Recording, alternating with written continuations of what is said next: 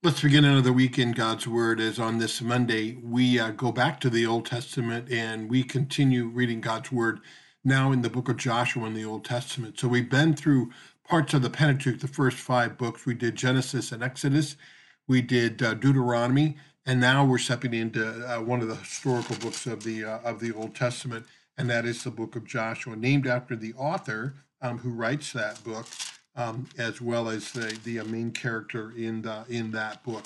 So it picks up right where Deuteronomy left up. In Deuteronomy, remember when we read that, um, we read about the death of Moses, and now someone's going to succeed Moses. And Joshua is, one, is the one that God had chosen to succeed Moses. If you remember, Moses, as he got to the edge of the promised land, Moses was not allowed to go into the promised land because he disobeyed God. God said, You're just going to see it from afar. Someone else is going to take them in and Moses had sent into the into the promised land to search it out to see whether it that, to prepare prepare the people to go into battle against those those who were living in Canaan. He sent a number of spies. Two of them were Joshua and Caleb.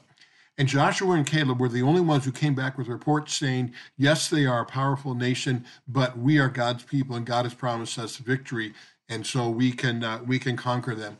So Joshua had already earned that reputation of being faithful to God and putting his trust in God, which is a good example for us um, as we think of our lives and we think of the enemies that we have to battle. And then in the rest of Scripture, um, Joshua becomes a type of Christ. He's a type of Jesus. In fact, his name even means the same as the name Jesus means. Joshua means Yahweh or the Lord is our salvation. Jesus means the Lord is our salvation too. So, in a smaller way, in a, in a lesser way, Joshua is like uh, one who saves too, in that he's the one that's going to lead God's people into the promised land. Um, just as Jesus, in a greater way, is going to lead us into the promised land too. Joshua is going to lead them into battle against their enemies, but in a much greater way, Jesus leads us into battle with our enemy, Satan, and he wins that victory for us. He conquers um, sin, death, and Satan. So he he um, um, he definitely uh, saves us. So we see from the example of, uh, of Joshua an example of trusting God and, and going forth uh, in his name and knowing that we have a Savior. So, Joshua, the book of Joshua starts out with telling us that Moses has died, and now um, God is going to use Joshua to lead them.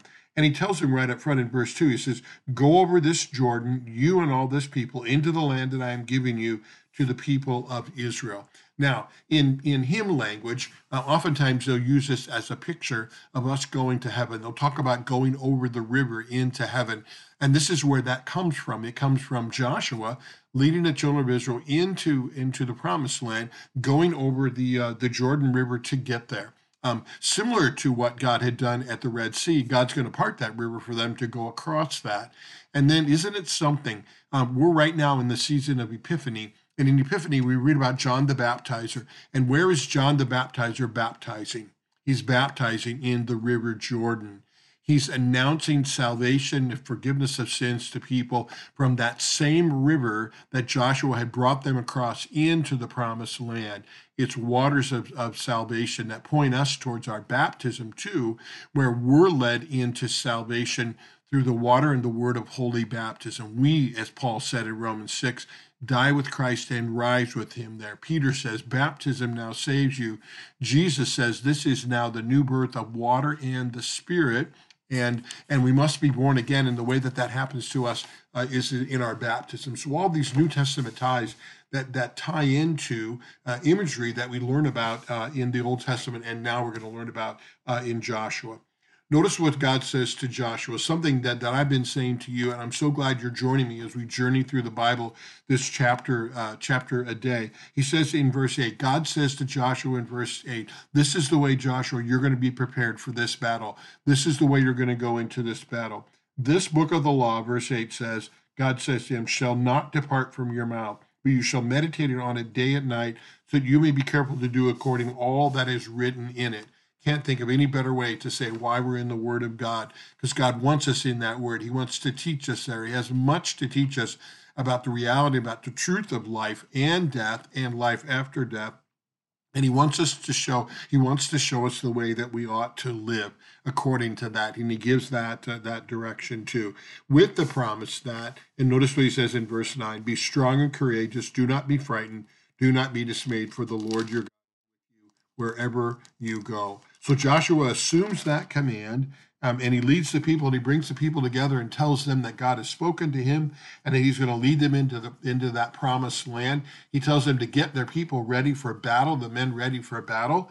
Um, they're going to go there and they say to him, "Everything you say, Joshua, we will follow." And do, which of course they're not always going to do, but they make that pledge to, just as we do as well.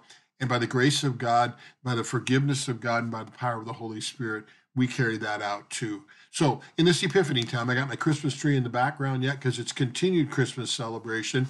As I said this morning in the sermon, Christmas doesn't end with Christmas. Jesus' work doesn't end with Christmas.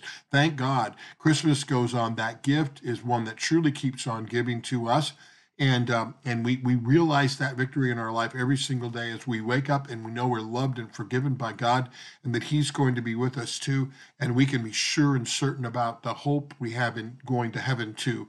Um, so keep in that word that we might grow, that we might continue to grow in that, uh, and God bless you as you uh, as you read.